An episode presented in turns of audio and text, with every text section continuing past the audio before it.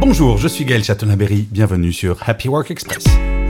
En France, 93% des entreprises ont une note égale ou supérieure à 75 pour l'index d'égalité femmes-hommes.